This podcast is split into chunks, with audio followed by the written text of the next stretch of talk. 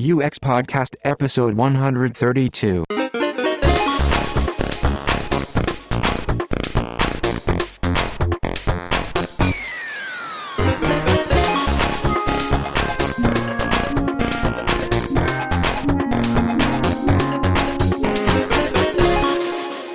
Hello and welcome to UX Podcast. Thank you for joining us. I'm James Royal-Lawson, And I'm Danwei Tran Luciani. And I'm Per Axbom. and we're balancing business, technology, and users every other Friday from Stockholm, Sweden. And as you can tell from that intro, Danwei is with us today. Nice having you here. Thank you. Nice being here. And it means we are having a listener phone in. A listener phone in, for those of you who are new listeners, means that we are actually doing a live show where people are able to call in. They can see us on video, they can participate in chats, and they can also participate by voice, which is probably what we prefer, uh, us being a podcast and all. It makes a little bit better Yeah. show if we have people speaking. The fun thing is we have no idea who we will be talking to. We have no idea what subjects Nope. we will be covering. Or what we're going to say as answers. Exactly. we have no idea what's going to happen right now. Should we just spin the wheel and see what happens? Well, let's go. G'day, Simon. You're calling from Sydney, right? Yes, from Sydney. I want to get my question in before it gets too late. yeah. Good, uh, good evening to you, and um, thank you for calling in on your Friday Thank- evening. Yeah, what else would I be doing on a Friday evening? Right. Go ahead. Okay, I'll, I'll, so I've got a, I've got a quick question for you. I'm giving a presentation in a couple of months' time. It's going to be covering Guerrilla UX, um, and we talked briefly on Twitter about this. But yeah, look, basically the premise for my presentation, you know, we don't often have a lot of time, budget, or access to users, um, and especially in the enterprise space, uh, UX design is usually the first thing to get cut, which is unfortunate. I want to try to give people an idea of well, what can you do with a limited time, limited budget? Um, you know, what would be the most important thing or things um, that that someone could do to you know, at least do some design? Um, I guess traditionally in the enterprise space, someone will develop a, a functional specification or something like that. They'll they'll believe they know what the users need, and there may even be a mindset of well, they'll use whatever we give them because they got to use it to do their jobs, and then we'll go away build it, and then we'll have this thing at the end of the whole process called user acceptance testing Mm-hmm. which um, is usually way too late. If anything really serious comes up, and you know, it's usually too late to do anything about it. Yeah. So, just trying to turn that on its head. I try to get people to do prototypes um, as early as um, possible, and go out, meet the users, do some testing on the prototypes. But yeah, so like I was just looking for you guys and the experience you've had. Has there been times when you've done kind of guerrilla UX? Maybe you faced situations where people say, "Oh, we don't need to do that." Yeah, and that's and I mean that's the most common question we get, or when I get It's when I one of them. when I'm out talking, is that how do I get buy-in to do what I want to do? And then I just answer, well, just do it, uh, because uh, you will never get the buy-in if you if you start if your ambition is to start planning how to get buy-in, and buy-in you get by by results, uh, and you show results after you've actually done it.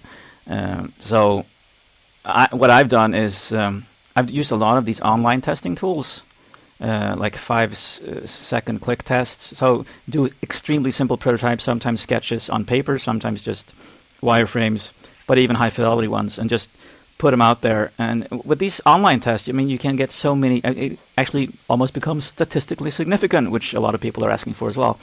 Uh, you can send out like. Um, pr- prototypes online where you track where people click. You ask them a question: Where would you click to get this? I'd click there, uh, or you actually sh- you show it on a heat map where they click, uh, and you can ask what people remember from your website based on just sketches, and that's one one quick way I do it. And uh, other things are, I mean, even micro interviews.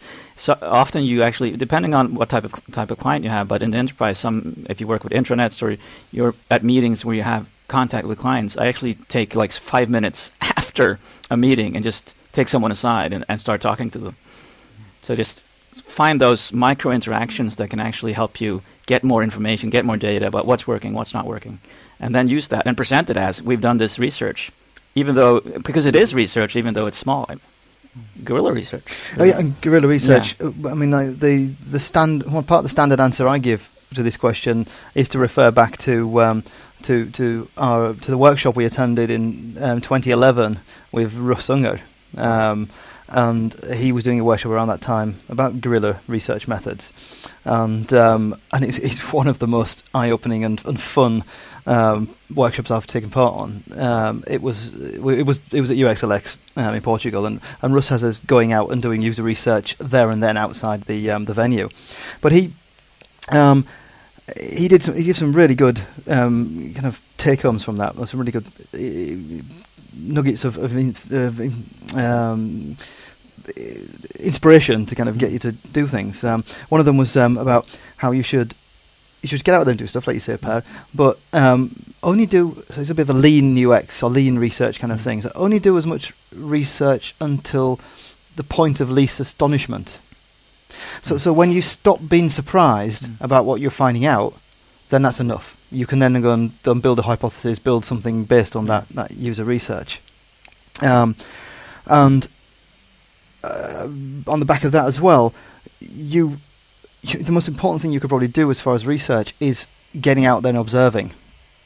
So, um, any other t- forms of research is, is interesting, is good, but if you can actually watch someone using your product, it's it's worth a huge amount. Mm. Um, that's not always easy. Um, if you're in, I know you work a fair bit with um, enterprise um, systems, um, and Yeah. sometimes people say that it's really easy to get kind of you know get to observe enterprise customers um, because you know who they are and it's very kind of big deals and the rest of it. But my experience is sometimes it can be a nightmare getting getting to view um, well enterprise customers because you've got um, you've got sales guys or customer responsible uh, people who own a client, uh, own a customer, and they would get really suspicious about why do you want to why do you want to come and visit my my client, Mm. and then and then the client themselves say, why why do you want to come and watch us? You know, Mm. you know, we just buy the product from you. I mean, you don't want to watch us using it. But um, but if you can kind of network your way through that jungle, then sitting down by the side of Mm. someone whether using your your your product or a prototype of your product, you got one with you because you can Yep. if you're there already sat next to them and you can show it. Russ himself was talking more about the, the kind of coffee shop guerrilla um, research where you you would just you know turn up at Starbucks and um, and whip out a prototype Yeah. and, and get some No, feedback. we even tried doing that, and it was, That's what we it- did. It works. Yeah, that's good. With the enterprise stuff, it's a bit harder to show up at Starbucks.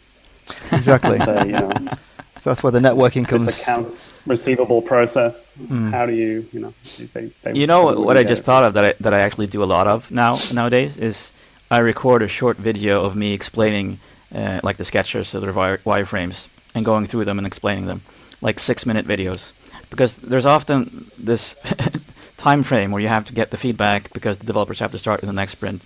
Uh, and you just don't have time to book all these meetings with all these people. So I send out that video, uh, and either I just attach a small survey to it, or I call them up after they presumably, presumably, hopefully looked at the video and get feedback from that. And that's a great way of just sharing just one piece of information with a lot of people and getting feedback on it. Right. I'm going to come up with another suggestion now as well. Oh, you see, now you've got me thinking. um, another idea is, is through recording a video. Are we doing an episode now, or is this this one Oh. call? I will cut this bit out if it's not any good. no, just the whole thing about you, you by going through something, you're explaining it, aren't you? Yeah. So, so that then is a user experience. It's user testing in itself.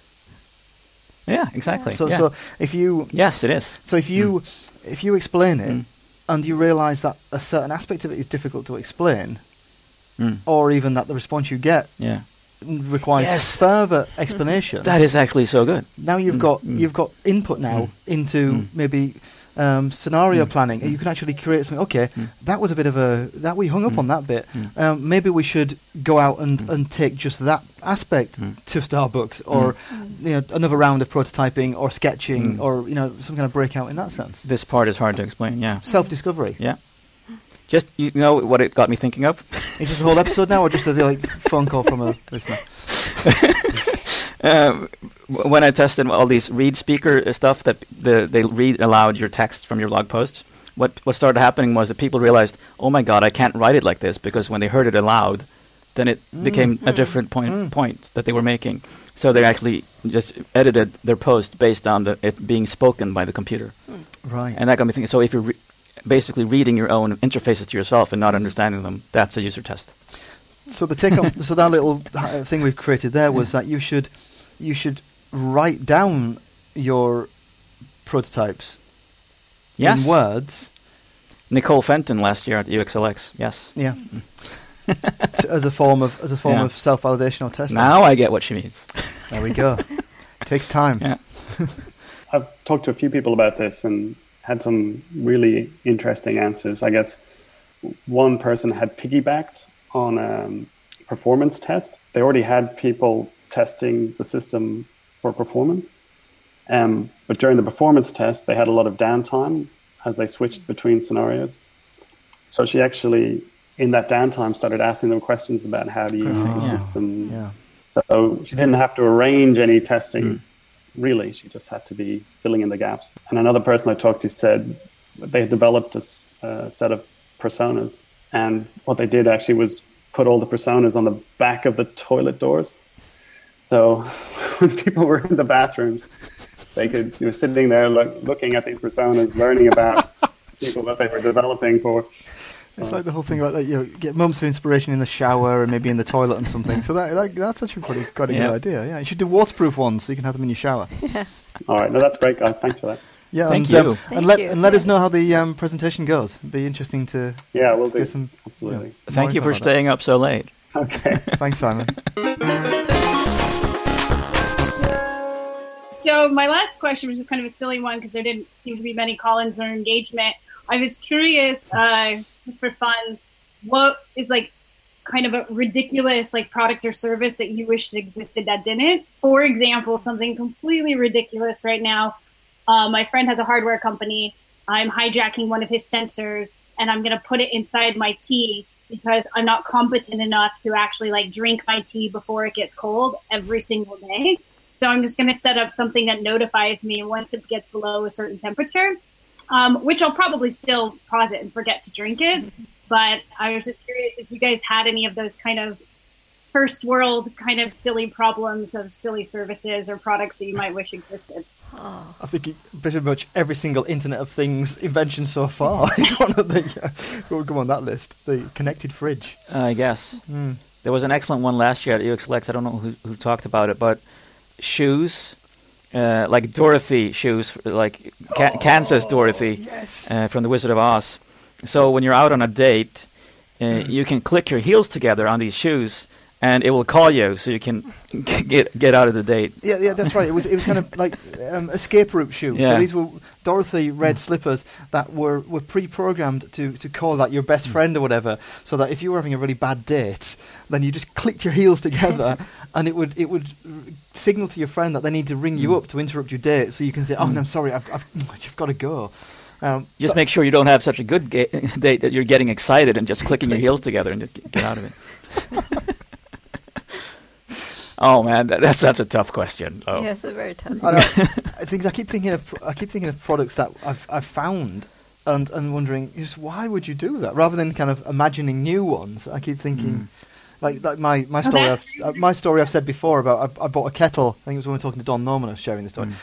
I, I bought a kettle that couldn't boil water, and that just kind of blew my mind. That you know, I bought a thing that does something so fundamental as you know, boiling water. It's it's a kettle. It's meant to boil water, and it didn't go any higher than ninety degrees. Mm. Um, it's a coffee maker's kettle, really, I Mm. suppose. But um, but it ra- raises an interesting point about how we get you know in the connect the connected fridge when you. You, you, you're saying, oh, well, your fridge will automatically know when you're running low on a certain product or, or so on. Or even we've had the Mm. I- ideas that um, a fridge will, will, will lock itself down at 11 o'clock to stop you Mm. overeating. Um, but you, you've got focus on such a, a narrow, um, isolated goal or feature that you, you ignore the real life reality of the situation. I think Amber Case brought up Mm. the, the example of that with the fridge that locks itself down to stop you eating. Um, and then you, your diabetic friend comes round and really needs some food to kind of Mm. counter the, the you know sugar balance, and and that you have to get a crowbar to the fridge to burst it open because it's it's in lockdown now to stop you Mm. eating. So so we, we, we have a lot of this with new products that we're so tunnel vision focused on a feature that hmm. you forget the real real yeah, life reality you, of it. You think about solving the problems in everyday life that are yours but don't hmm. pertain to everybody in the community around you. I'm thinking of stuff f- from just regular. Oh my, I re- forget to bring stuff in the morning. Sometimes I walk out the door and I have to return three times because I forget stuff. There should be like my doormat should be telling me what to bring and know what I haven't bring, brought out of the door. Stuff like that. When I when the kids have to come to dinner, I'd like just to be able to push a button because I know that they're in front of a screen. They're always in front of a screen. push a button. It's dinner time. Come along. Just block them from starting League of Legends because they have. If, if they're playing League of Legends, they Um, can't come to dinner because they have to keep playing or they they'll get locked out of the game. Yep.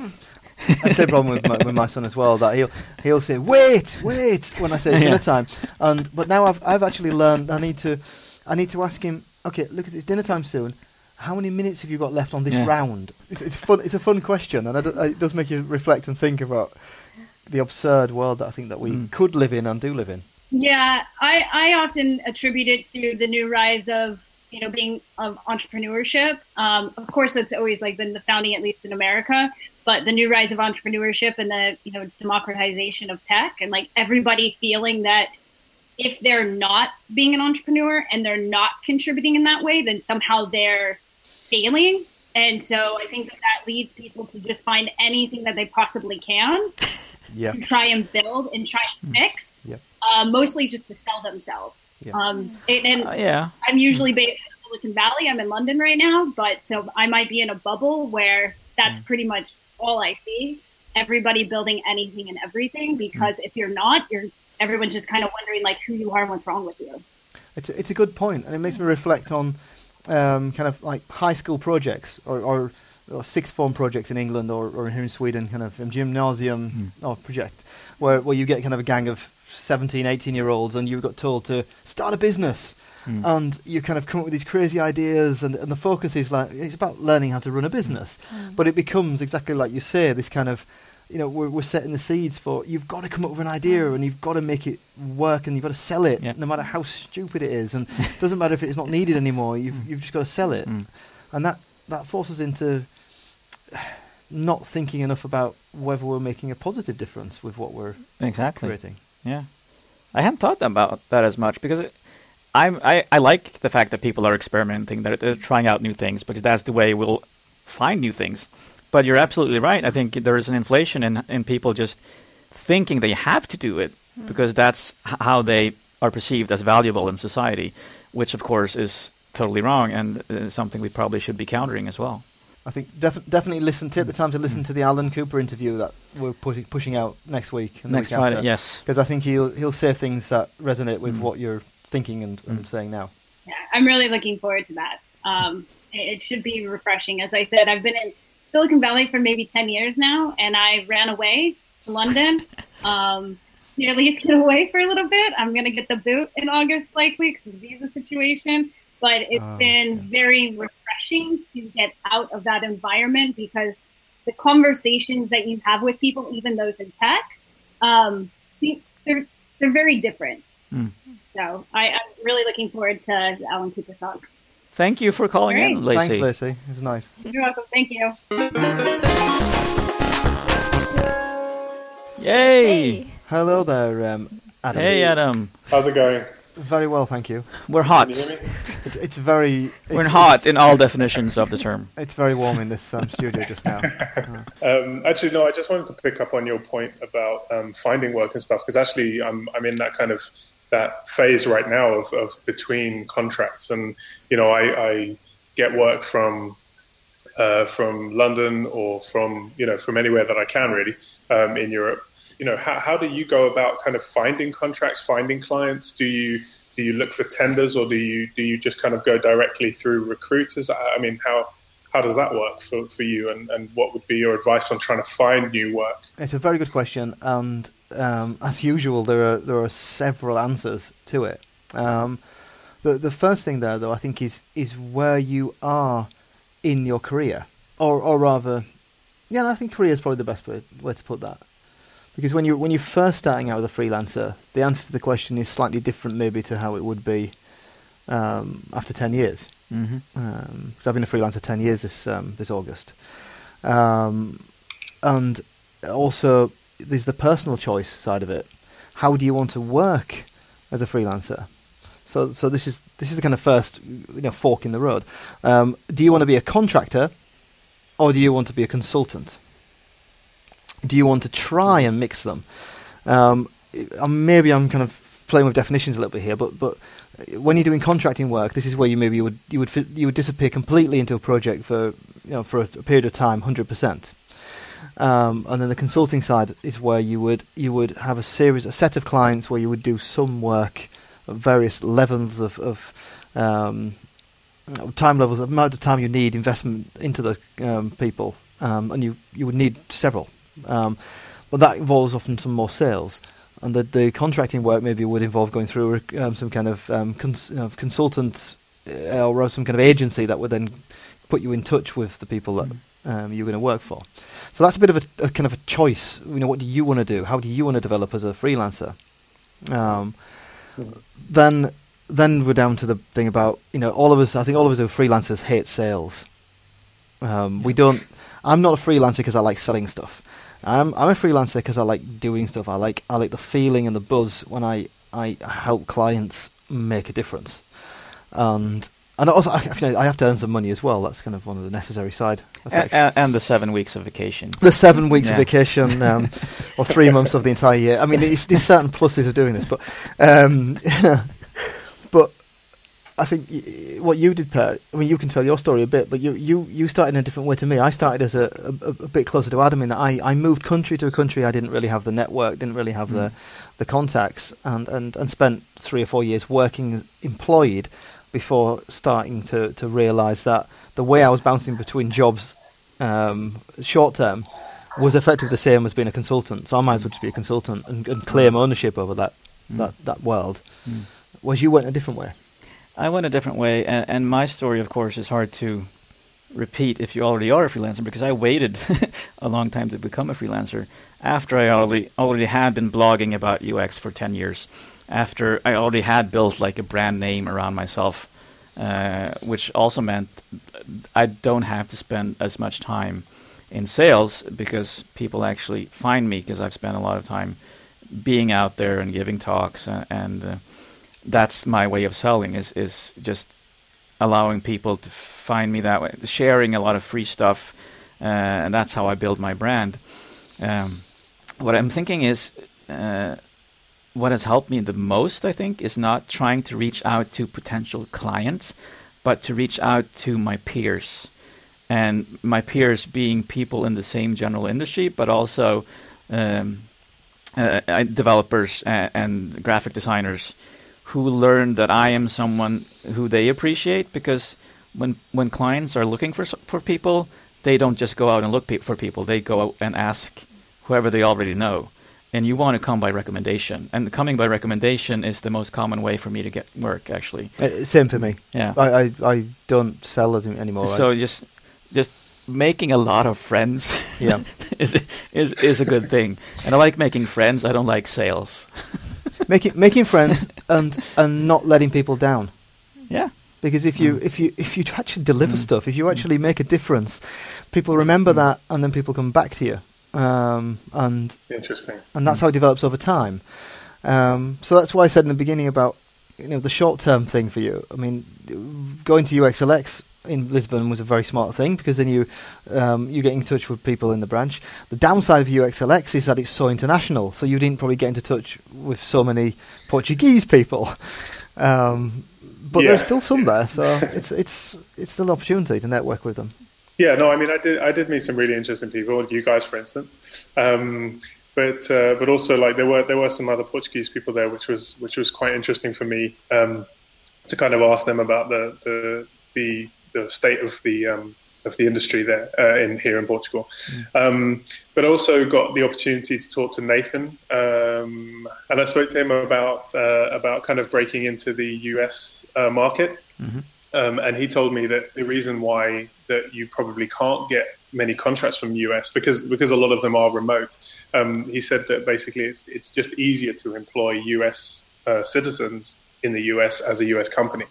Um, so I felt found that quite interesting to to find out because obviously I was sending my CV off to, to loads of places and saying, hey, you know, look, I, I can do work and here's my portfolio. Have a look. Mm. Um, and they were all coming back saying, if you're not in the US, then sorry, Yeah. um, it's not going to work. Nathan Curtis. So yeah. Nathan Curtis. Yeah, Thank you. and, and to, to flip that round, um, it's a two-way thing there. Um, my as a, so as, as a freelancer, my, my company's insurance um, it specifically excludes me working with U.S. companies because the the way that they the way that the, the America is so um, um, lawsuit heavy or legal heavy. I mean, you're you're really open to to, to being sued um, in in America. So so European or these Swedish insurance companies, um, they don't include it in their normal business insurance. Um, you have to have special business insurance, and um, and then you need a certain type of company to get that type of insurance that covers you to work with America because of the higher risk for um, for doing consultancy work with America. Interesting. Yeah. So Europe is your thing Awesome. because then you've got a lot of uh, more opportunities within Europe. Yeah. Interesting. Mm. Perfect. That's really good advice. Thank you. Great. Yeah. Thank you. Take Bye-bye. care. Cheers, Bye. guys. Bye. So we just finished 125 minutes of live UX podcast, um, which is just absolutely whizzed by. I can't Mm. believe how quickly that went. Um, And so much fun. And Hmm. there were people busy all the time asking us questions, yeah. yeah. even in the chat room. So I think it'd be good to have re- three really quick um, reflections um, after a couple of hours of talking to, to UXs and, and exciting our brains.